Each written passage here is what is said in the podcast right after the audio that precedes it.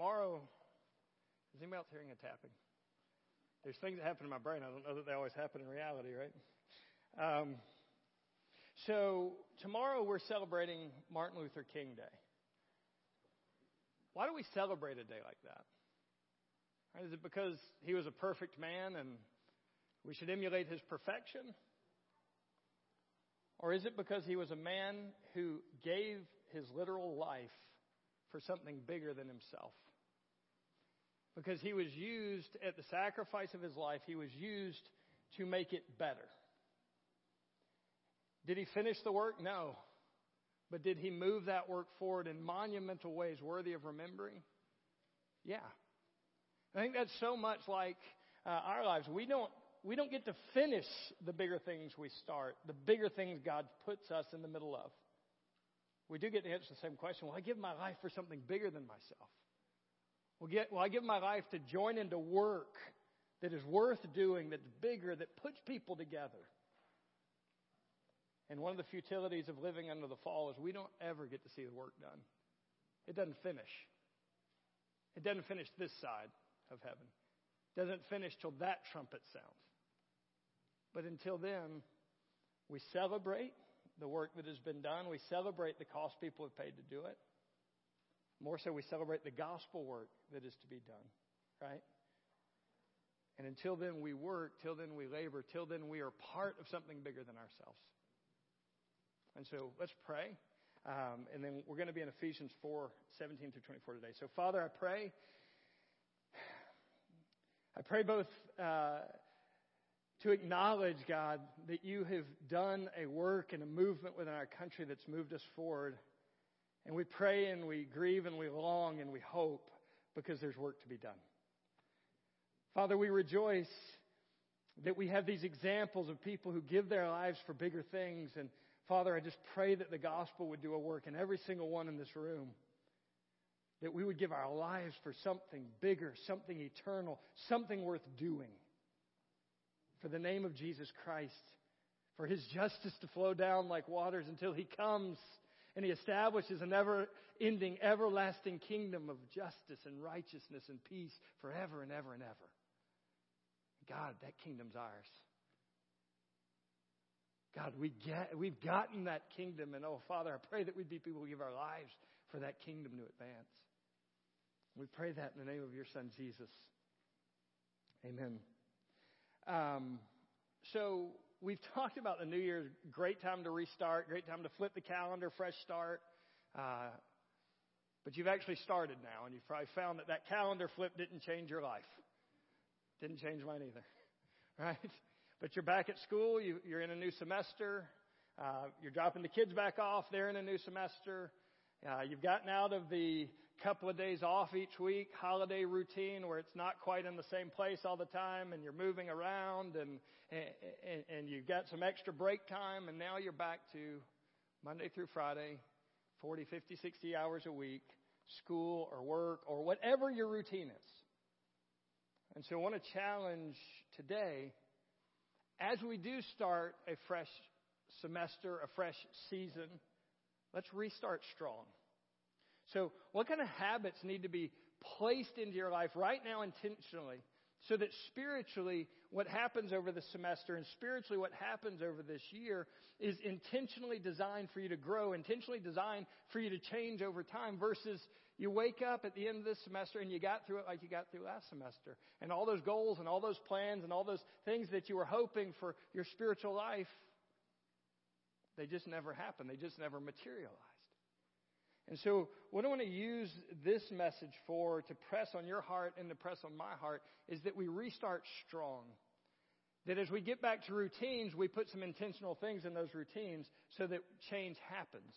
As we restart the normal rhythms of life, that we insert some intentional spiritual rhythms in our life so that we end up different, incrementally, different, bit by bit over the coming semester, over the coming year. And so we'll be in Ephesians chapter 4. We just did a quick mini series on just kind of resetting, refreshing our vision, that vision for your life, your Christian life. That, that vision and mission for your, your family, for the groups you're a part of, for the ministries you're a part of, for the church. Something that together, not by yourself, but together we desire to see the glory of God enjoyed and, and spread because we are absolutely all pleasure seekers. Is our greatest pleasure found in God. And what we delight in, we also spread. And so spread from here to the ends of the earth. And we do that how? By making, reproducing disciples. Disciples who make disciples, who make disciples, who make disciples that are marked by three key areas, right? That we treasure Christ supremely. We're pleasure seekers and we're treasure hunters. That we engage the lost in word and deed. We don't just show off the gospel like our lives can somehow magically awaken people spiritually. But we must show off the gospel by what we do and how we serve people, by our works. We also share the gospel with our words because it is the word of God that is living and active and sharper than any two edged sword that pierces the division of the soul and the spirit, the joints and the marrow, and it judges the thoughts and intents of the heart. And so we serve and we share. And that we intentionally foster genuine relationships of growth and change. Relationships that cross the barriers the world puts up. Relationships that go deeper into the uncomfortable places in each other's lives because we want to see transformation take place. So, resetting that vision, and we close it with three questions that we're all going to have to ask and we're all going to have to answer. If it's going to move from the words on the back of your bulletin, and maybe we got a good font, and maybe we didn't get a good font, but it sure looks good there. Moving it from words on a page to actually living out in your life and in your family and in your circles. Are you willing to suffer and sacrifice to see it become a reality? Are you willing to suffer when it's hard? Are you willing to suffer when it's opposed? Are you willing to sacrifice to see it become a reality in your life? Secondly, this book right here, are you committed to this book? And not just are you committed to it mentally to defend it, but are you saturated in this book so that it's a part of your life and who you are? Will you cling to this book and be committed to this book when it is not popular, when it is opposed, when it is spoken against, when it is attacked? Have you saturated your life with this book so much that you can stand? And then the last question Are you willing to roll up your sleeves and go to work? Right? I'm sure there is a billion people that have lived and died with great dreams that never left their pillow, great dreams that never left their mind's image. Great dreams because they never became great work to make them happen. And so, are we willing to go to work? Today, it's a standalone message, just real quickly um, that basically makes a declaration you are holy. You ever thought about that? You are a saint of God. You are 100% righteous. And you're like, well, I don't feel that way. I, I look in the mirror, that's not what I see, but that's exactly what God has declared, which means that's exactly what's true. And if that is what's true about you, then what is the challenge this semester? What is the challenge this six months, this year? You are holy. Go live out holiness. You are righteous. It's already established and declared by the work of Jesus, not your own work.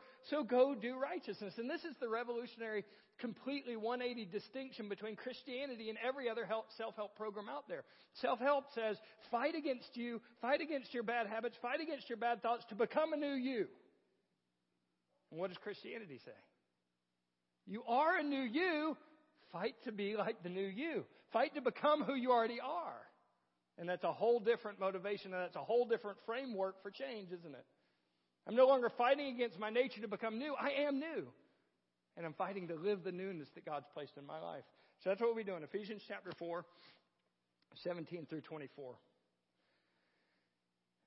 In verse 17, now I say this and testify in the Lord that you must no longer walk as the Gentiles do.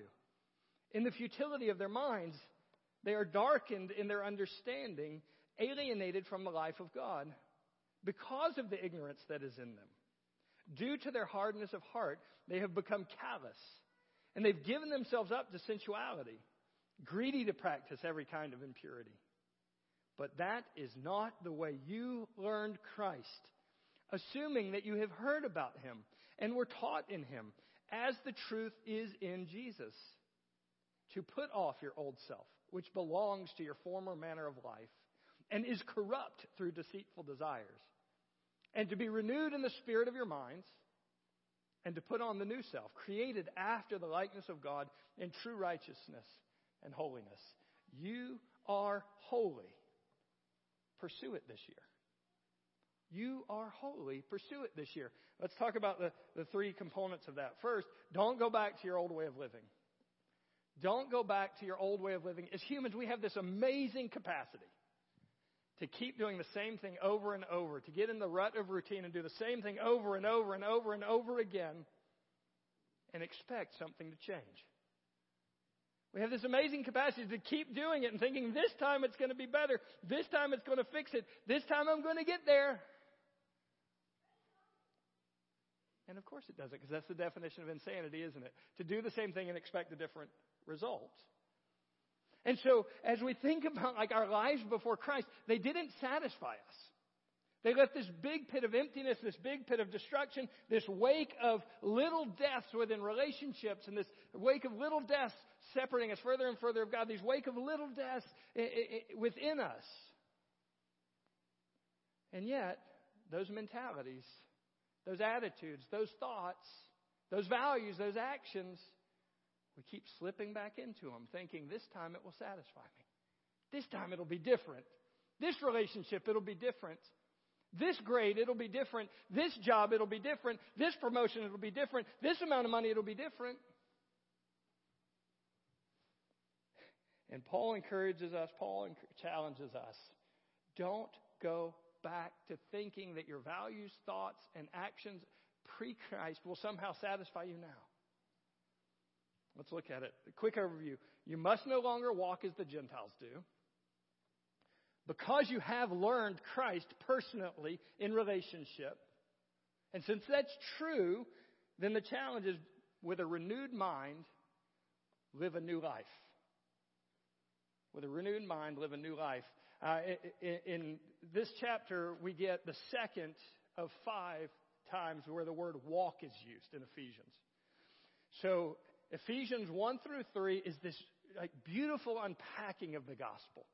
Like if you read Ephesians 1 through 3, it is one of the pinnacle doctrinal three chapters that we have in Scripture. Like it clearly unpacks the gospel in one of the most concise, perfect sections we have in chapter 2. It's like, you're dead in your sins and trespasses. God, who is rich in mercy, made you alive together with Christ. Grace you have been saved by faith, not by your works, lest anybody should boast. Like it's this pinnacle, clear gospel presentation. In chapter 3, it talks about you have been loved with this love that you can't possibly comprehend the heights and the depths and the breadth of it without being with each other. It is this beautiful unpacking of the church where it was Gentiles, all of humanity, and Jewish people. And then Jesus, by his death, tore down the separation and he put all kinds of diverse people together by his blood, not by their old identities, in this thing called the church. It's a beautiful three chapters.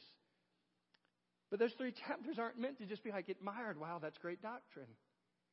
Because in chapters four through six, walk, walk, walk, walk, walk. Live out the doctrine. Live out what I just taught you about the gospel. Live out what I just taught you about the church. Your lifestyle and your pattern of life. That's what walk means. Your lifestyle and your pattern of life should reflect these truths. They're not meant to just fill up your mind. They're meant to come out in your life. And so don't go back to this old way of living in, in chapter 4, verse 1. Walk worthy of the gospel the first time it's used. Meaning that this gospel has saved you, this gospel has changed you. Now let your life come up to the level of this transformation, this gospel that's happened inside of you. And then he goes through uh, and unpacks a lot of things from the church, a lot of things about unity, and he kind of resumes the thought in verse 17 where we are. But he states the negative version of that now. You must no longer walk the way the Gentiles do. You must no longer walk the way the Gentiles do. He's talking to a Gentile church. So what is he saying to them? You must not live the way you used to live before you met Jesus. You must no longer do that. And if you're still living the way you lived before you met Jesus, guess what? Stop. You must no longer let the pattern and habits of your life be the same as they were before you met Jesus. Now, there's these movements within modern Christianity that say there are certain types of sins, habits, identities, and preferences that you don't have to change to become a Christian. But that's not how this works. That's not how this works at all. There is a way of living apart from Christ that you can and you must, and that the power of God invades your life to actually change you. Christianity is about being changed. It's not about being the same. It's not about simply embracing and, and accommodating the sinful patterns of your life. It is about nuclear option, destroying them by the uh, internal change of a new heart and a new life coming out into your life and behavior. Don't live that way. Don't go back to, the, to that life. Don't go back to the value systems and the attitudes that you had when you were a Gentile. That is when you didn't know God, when you didn't have any access to who He is and what He's like. You must no longer live as the Gentiles do. Well, how did the Gentiles live in Rome? And I want to go into this because I think it's real easy for, oh man, they were brutal. And the Romans were brutal. They invented ways to torture and kill people that maximized their life and maximized the time so that they could suffer longer and more. That's what the cross was. That you would sit on there for days and days and days struggling to suffocate or push up against the nails in your hands and feet to breathe. They were brutal. Some of them. Some of them would let you borrow milk. Some of them were very moral. Some of them were great uh, philosophers. Some of them, the hedonists, would indulge every desire that they could possibly indulge. Some of them, the Stoics, would be very much honor and dignity and, and do that. Some of them were really great citizens of the Roman Empire, which means you'd love for them to live next to you. And I want you to see that because when we get into the loaded words, the temptation is to say, oh, that's the sinners. Oh, the Gentiles, that's the bad people. Yeah, don't be like the bad people. And we don't see ourselves. We don't see the way we used to live because we were pretty good people before we met Jesus. We don't see the way we used to think and the things we used to value because, you know, they, they were pretty good. They, they, you know, they weren't godly, but they were pretty good. And I think they were okay. And they kind of fit with the, being a good citizen. And so when he says don't live like the Gentiles, he's talking about the brutal Romans and he's also talking about the really moral, really honorable, really good citizen Romans. And he's talking about you. And he's talking about me. Right? And so don't live like the Gentiles do. Then he, then he, um, gives this diagnosis of the, the internal workings of somebody that is without God. You before you met Christ, me before I, I met Christ. He gives the internal workings there. He diagnoses us on the inside. And I want you to see every single part of, of human, every single part of you as a person, every component that makes up you is fall, was fallen or is fallen. Right? So minds, their understanding was darkened, right? They were futile in their thinking and their understanding was darkened. Our minds, our thought processes don't work right. Our spiritual lives, we're alienated from life in God. Our affections, our hearts are hardened, right? That they're, that they're stone like. They're, they're, they're unsensitive to God and His Word and His voice in our lives. And physically, given up to sensual desires. And of course, decay, age, and death. Every part of you has fallen, and you know what that means? Every part of you is part of the work of redemption. So when we have disordered emotions, redemption floods in and works to reorder and to bring stability into our emotional lives. There's a great gospel ministry of counsel and care. Our thought processes are all kinds of messed up. And so that's why Paul is like, hey, have the mind of Christ. Right? So that our minds, our renewed thinking happens. Um, that our spiritual lives, we are brought from dead in our sins and trespasses to made alive with Christ spiritually. And then physically, we're waiting on that one. We're aging our way into that one. That's when Jesus comes back and everything's right. But until then, He has given us this amazing common grace ministry of medical care that keeps these bodies bandaged and patched up and functioning and as healthy as they can to live as long as they can for as much purpose as they can for God until one day the new body is given to us that doesn't wear out, that doesn't die, and that doesn't get sick.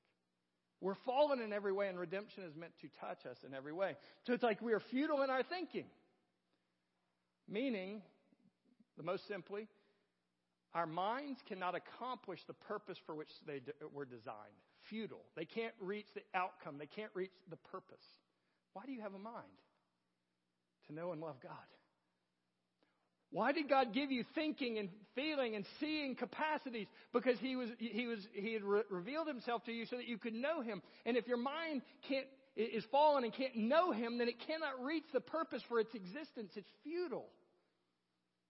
But it's not just mind, and then your understanding was darkened. Your thought processes were confused, were dark as opposed to light, were, were cloudy as opposed to clear. That's what happens to your mind. That's what happens to my mind.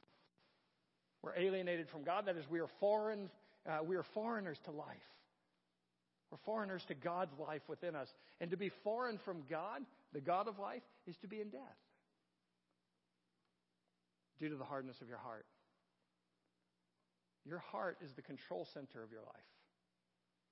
Uh, a guy named David Powlison put it this way Whatever rules your heart will have an, in, uh, an inaccessible, um, I can't think of the word. Whatever rules your heart will have an inescapable influence over your life. Whatever rules your heart will exercise an inescapable influence over your life. And if you're apart from God, you have a hardness of heart. Uh, Ezekiel talks about like hearts of stone. And you think about what can, you, you, can batter a stone all day, but, but there's no feeling. It's hard. It's, you're, you're continually hitting up against something hard. And that's what it is like to be apart from God. But it's not just what it's like to be apart from God if you're lost. Think about, as a believer, when you drift from God, how your heart starts to close up. Think about how you, when you drift from God, you stop having those tinges of conviction. You stop having those moments where, where, where, you find that God's voice is speaking and pushing and prodding and encouraging, and you find that you're closing up and closing up, and it's harder and it's harder, and nothing's getting in, and it's quieter.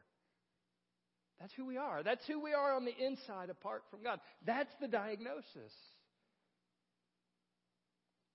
And whoever we are on the inside will always work its way outside. Whoever we are on the inside will always work its way outside to our behavior, to our lifestyle. And that's what he talks about in the next few verses. You've become calloused in your behavior. Everybody knows what a callus is, right? You work with your hands and that nice tender skin that's there and those soft little hands that you have, they start, the skin peels off of it. And it's really, really tender and it's really, really sore for a day or two. And then what happens? This hard, crusty, thick skin starts to grow back over it called a callus. And now you can touch it and you can do it and you can work with all you want. And guess what's happened? It's desensitized. You don't feel anything anymore.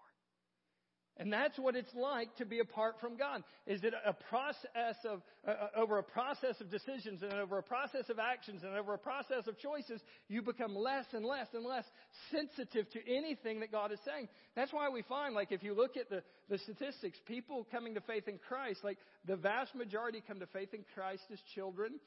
The next group is teenagers. The next group is college. Then you find this drastic dropping off the older and older you get because you've got more and more calloused layers over the top of your heart. The more you live, the more you choose, the more you ingrain yourself. Now, the wonderful thing, news of God is He's not limited by your calluses. He can tear them off at any point. He can take a heart of stone and make it a heart of flesh by the work of His gospel and by the work of His Spirit. And there is nobody beyond the reach of His gospel. But there's a danger to callousing. There's also a danger when you and I callous. As followers of Jesus, it's so easy to, to just ignore that nudge of the Spirit, to just ignore that push to the Word, to just ignore that, that, that set of things that God is prodding in us to either remove or to encourage us with or to walk towards. And we find that it's easy for us to start forming calluses again, isn't it? And I'm not nearly as sensitive to God as I once was. I'm not nearly as sensitive to his voice as I once was. I'm not nearly as in tune to him as I once was. And that's exactly what Paul is challenging you and I to. Don't go back to your old way of living. Don't go back to your old values. Don't go back to your old attitudes. Don't go back to your old actions. Don't let yourself callous again to the voice of God in your life. And then he gets into the specific behaviors. And again, I want you to see you here because these words are really loaded. These words are the end of a process, not the beginning. Meaning, it's a thousand steps to get to these words, a thousand little steps to get to these words, a process to get to these words. And that process is the little things that you and I ignore about our, our lives, the little convictions we ignore about our lives, the little choices that we choose that are sinful and wrong in our lives. And so it says they are, um, they have been, but they have become calloused and given themselves up to sensuality, greedy to practice every kind of impurity. The word for giving up is the word for no boundaries, no restraint. And so what giving up is, is me removing the barriers and removing the restraints to my unbridled desires. And so what you can see is that's a process. You may have a thousand barriers between you and, and, and, something that you think is, that is something I would never do and I would never get there and I would never make that choice. And so there's these thousand barriers. And you would never make that choice today. But you pull down a little barrier or two this afternoon by what you do, by what you think, by what you say, by the choices you make in your relationships. Now all of a sudden I'm a little further down the road. No, I still wouldn't do that. I still wouldn't do that. A little barrier down, a little barrier down. And then there are people that I have talked to, and there's people that you have talked to that have made choices that were life wrecking choices that they would never have thought. They could never do that. Because barrier by barrier, they gave themselves up choice by choice and action by action, they gave themselves up till they got to the place where they were given up. They had removed the barriers, they had removed the restraints to whatever that thing was. They've given themselves up to sensuality. Now, obviously, we attach sensuality a very specific type of sin, right? And it, and it does. It's, that's part of it, but that's not the main word for it, right? To have sexual relations. But to be sensual is just the desires of the body, the desires of the senses. Right? And it, and it has the word, the connotation of shameless or flaunting. And so they have removed restraint to flaunting what is shameless, shameful.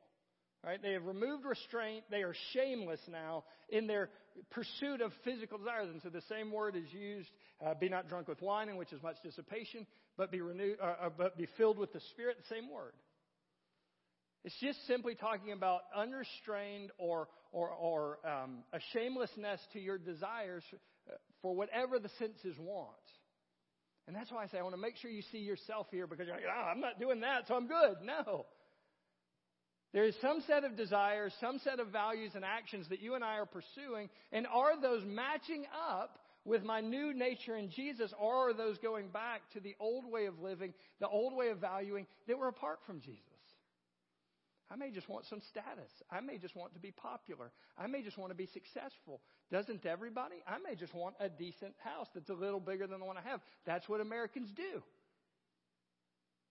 And barrier by barrier, we remove ourselves. And that's what we want, and that's what we pursue, and that's what we give ourselves to. And then they're greedy to practice every kind of impurity. Uh, I want to read for you a little bit from Romans chapter 1 because there's like very direct word parallels. I won't point them out, but in between these two passages. For although they knew God, they did not honor God or give thanks to Him. But they became futile in their thinking. Hopefully that's familiar. And their foolish hearts were darkened. Claiming to be wise, they became fools and they exchanged the glory of the immortal God for images resembling mortal man and birds and animals and creeping things. Therefore God gave them up to the lust or desires of their heart, to impurity. Again, hopefully you're recognizing these words. And then listen to this list at the end of the chapter. And since they did not see fit to acknowledge God, God gave them up to a debased mind to do what ought not to be done.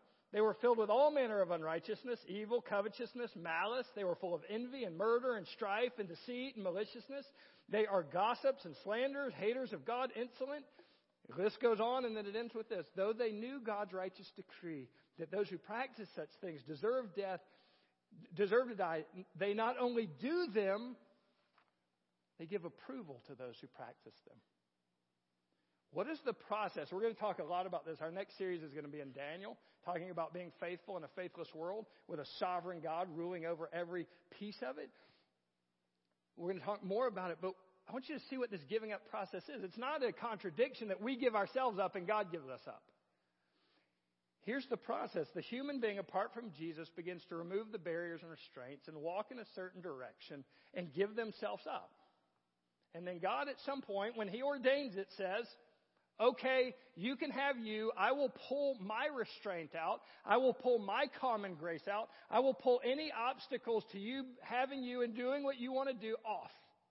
And he does that for cultures. Okay, you go have you apart from me. And he does that for people. You have made your decision and it is final, and I will let you be enslaved to your desires for the rest of your life. And there is nothing worse God can do than to say, You have yourself without me. There is nothing worse God can do for a culture. There is nothing worse God can do for a human being than to say, You have you without me anymore. He gives them over. And what are the key marks of this for your life and for culture? We give ourselves over, and what, what used to be done and hidden, what used to be done and dark, what used to be done, and we don't talk about that, now becomes done and flaunted. Everybody look at me and what I'm doing. Everybody, I'm going to cheerlead, celebrate, and throw a parade about what I'm doing. And you better affirm it too. You see that in the text of Romans 1? They don't just do it, they affirm those who do it. And if, when you reach that point, you're reaching the point of God giving over. God saying, okay, you can have you without me. And there's nothing more tragic in your life if God is warning you and if God is putting uh, these blocks, uh, roadblocks in the way. There's nothing more tragic than getting to the point where there's no more roadblocks.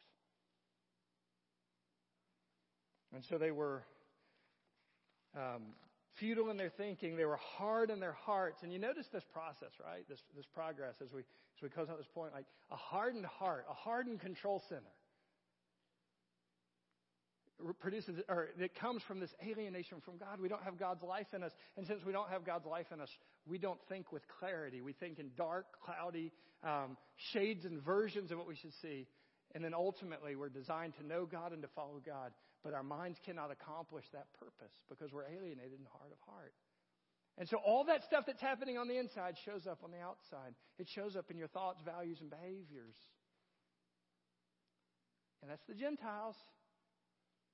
But Paul's not writing this to the Gentiles, is he? He's writing it to you. And he's writing it to me. Don't let your heart harden. Don't let your life with Jesus alienate, distance, so that your mentality and your thought process is corrupt and your life and your choices become more and more impure. Right? You drive by these ponds in Statesboro, and there's like this really nasty green stuff, sometimes over the whole thing. You seen those? When he talks about impure lives, he's talking about taking a clear jar full of that stuff. It's water, but man, it is not pure. And how often do our hearts, when you were, if you were to dip a cup in your heart, how often do our hearts, if we were to hold them up, would be like, ah, that's not pure water. That's not pure. How often, if we were to dip out and look at our choices and our decisions, we'd see like our hearts are not pure. And that's what Paul is pressing on us that, that you don't be that way. You don't walk with an impure heart anymore. God has made your heart pure. God has made your heart righteous. God has made your heart clean. So live with a clean heart. Don't let your heart contaminate again. And so that's his challenge to us. So if you're living that way, stop. If you're not living that way, don't let yourself drift barrier by barrier back. That's the challenge Paul is making. So it's a new semester and it's a new year. What are some habits that are in your life right now today that need to be pulled out?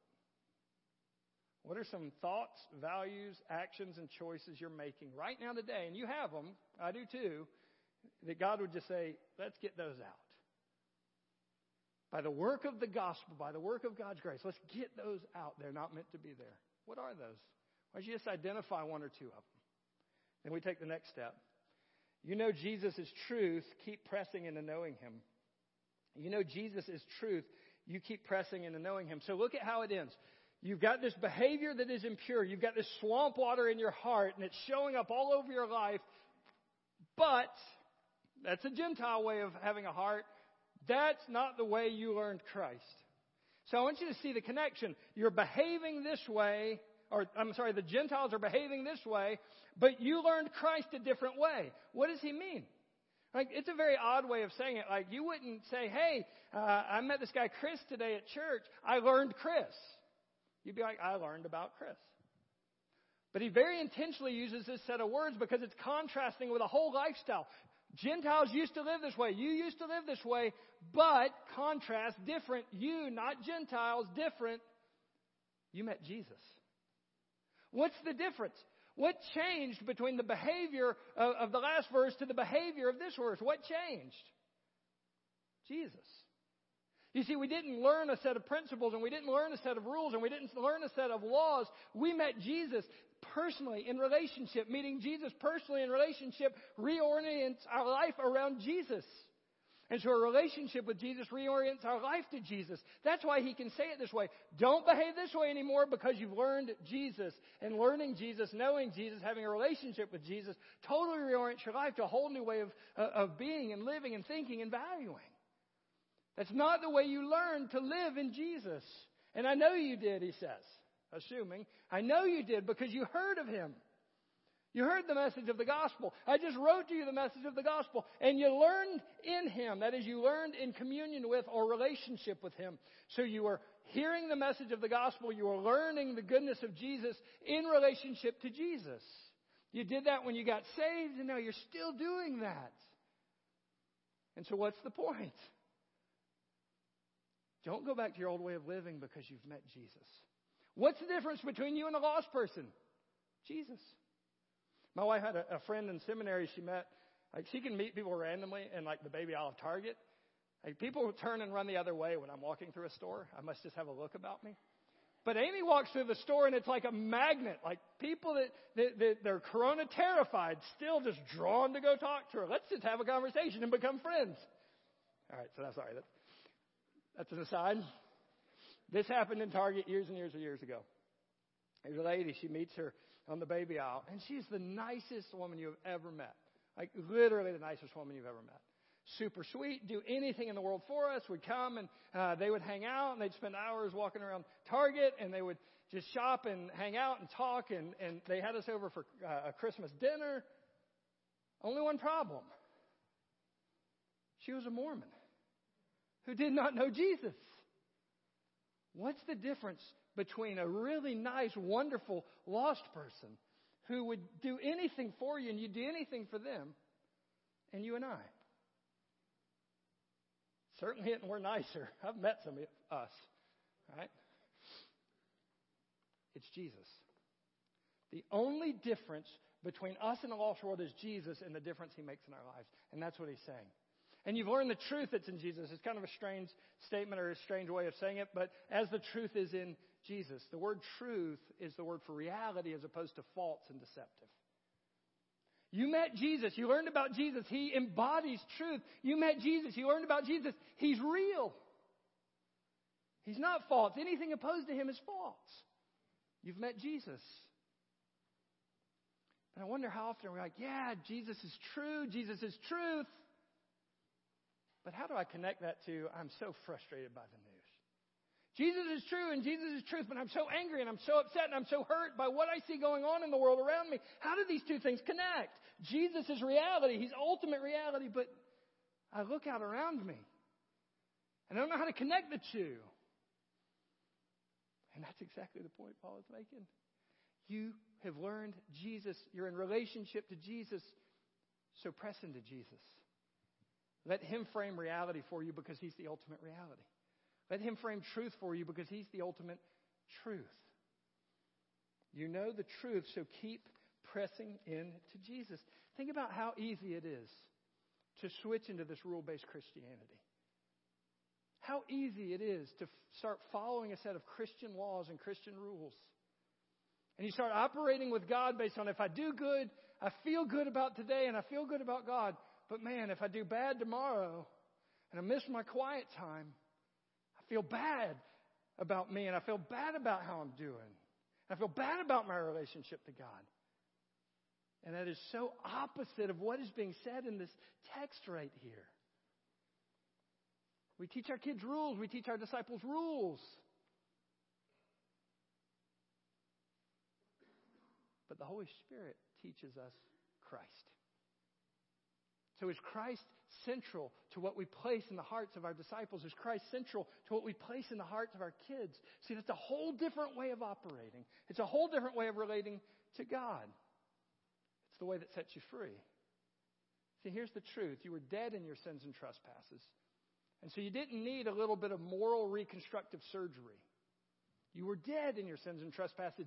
You needed resurrection. And that's exactly what the gospel gave you. It didn't just cosmetically make over the old. It, it, it took death and made it life. It took darkness and made it light. It took kingdom of Satan and child of, uh, of the devil to kingdom of God, child of God. That's what the gospel did for you. Because you were dead in your sins and trespasses. God, by this word of this gospel, who sent his son Jesus to die on a cross for your sins, invaded your death to make you alive again. Because he is rich in mercy and he's rich in love, he makes us alive with Christ. And so, if you're apart from Jesus, you're dead in your sins. That sin separates you from God. If you're apart from Jesus, God sent his son to die on a cross for your sins. The big ones and the little ones. The good, clean ones that nobody notices, and the desperately uh, immoral ones that, that we think of the big ticket stuff. He died for those, and he rose again. And now He has sent His Holy Spirit to pursue you. He sent His Holy Spirit to convict you. He sent His Holy Spirit to show you this so that you would turn and put your faith in Him. Have you turned and put your faith in Him? Not faith in showing up to this church or faith in showing up to your campus ministry, faith in Jesus. Have you done that? Because we've learned Christ. We've met Christ, and now we're called to press into Christ. Last point, real quickly. Run after righteousness after, and being like Christ. Run after righteousness and being like Christ. Three simple gospel steps that he presses on us now. Examine and repent. So look down inside here. What's going on? If you were to dip a cup of water out of your heart and look at it, examine it. What's there? What kind of junk is there? And then we do this word called repent. We acknowledge it and we turn away from it. Second step Detox the mind. Detox your mind a little bit. Third step, we'll drive into the text after this. Third step, now go live out a new way of living. Now go live out of your new identity. So let's look at it. There's three what we call infinitives. Two, right? We've learned to put off, to renew, to uh, put on. Right? It's already happened. It's already completed. It's already accomplished. Two of them are in the past put off and put on. One of them is a present. You keep doing this one. Renewed. So let's look at it.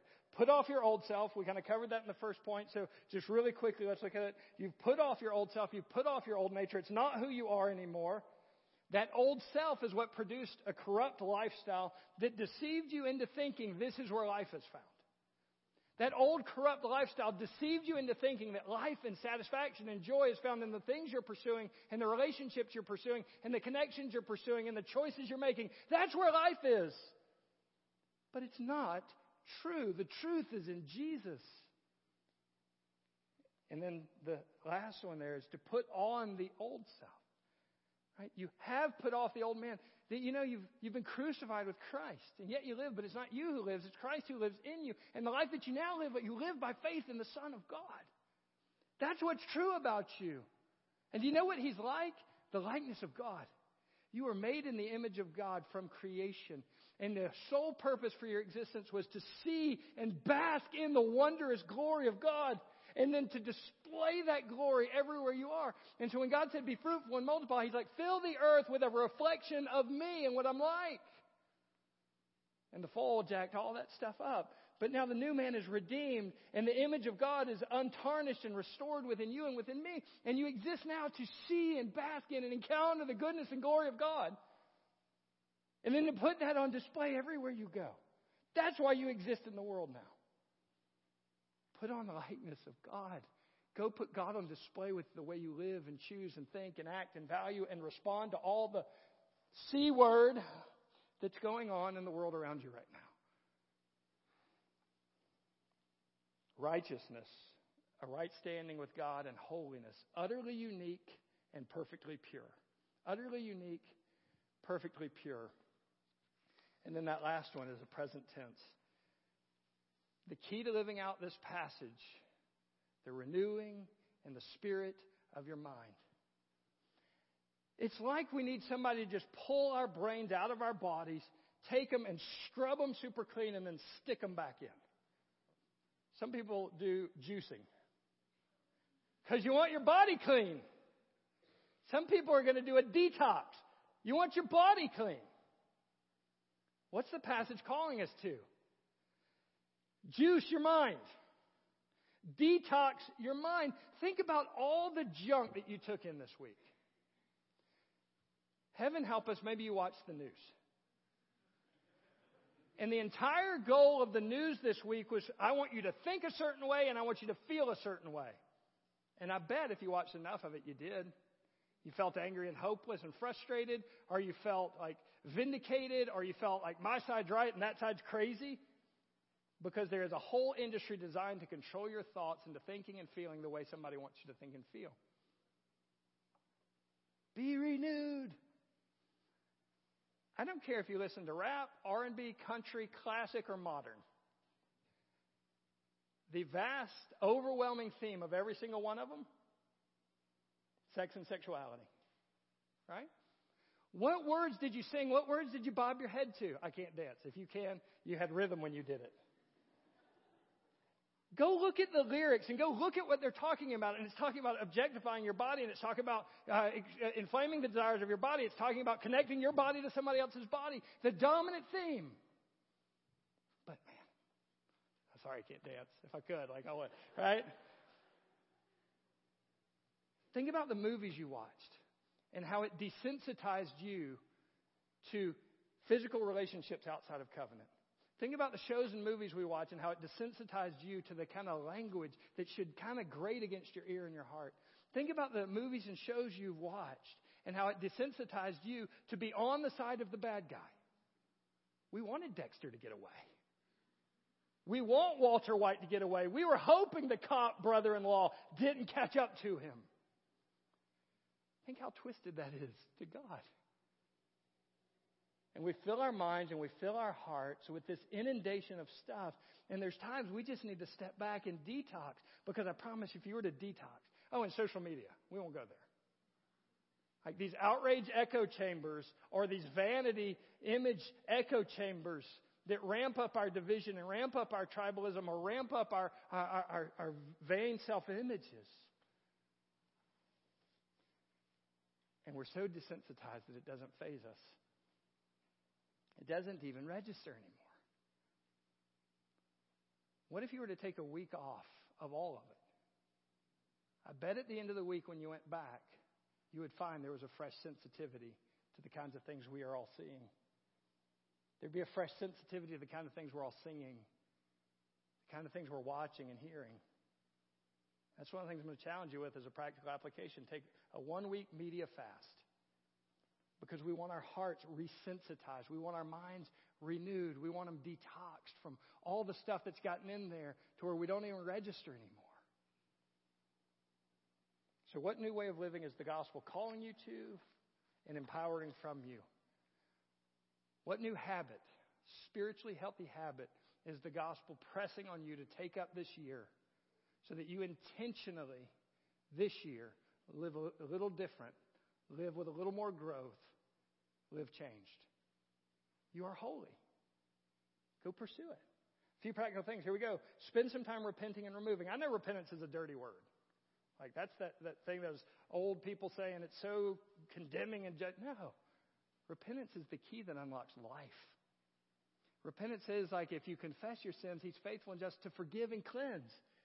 Repentance is the key to life and refreshing, and it's the key to taking a swampwater heart and making it pure because God delights to hear your confession and place cleanness, uh, cleanliness in the, in the place of it. And so, all the ways you've slipped back into an old way of living, an old way of thinking, an old way of valuing, all the ways you've kind of just bopped along to this desensitizing, immersed culture. Examine your heart. Examine the water that comes out when you dip in your heart. And then, very specifically, repent of the things that are contaminating. And the beautiful thing God, is God promises you're already righteous, and He promises to clean it up. Second, restart the healthy habits. We call them the disciplines of grace. Are you in the Word every day? If not, start. Read a chapter a day, make one note. Keep it as simple as you can possibly keep it. Read a chapter. You can read the, the reading plan we have. You can read with a friend. Read a chapter, make one note. That's all. If you're already doing that, maybe we got four questions on the, on the bookmark we hand out. Dive into those four questions. Go a little deeper. But just take up a habit or progress in the habit. Maybe it's prayer. I think you could pray five minutes a day. If you're not praying right now, you could pray five minutes a day. You could start that today. You could do that every day. If you're already praying, you could add five minutes to your prayer life. You could balance it out with like an Acts model that we're spending time adoring and confessing. We're spending time thanking and asking that there's this blended prayer life. You could do that. Maybe you need to add a fast right now. Maybe you need to add a fast once a month. Maybe you need to add a fast once a week.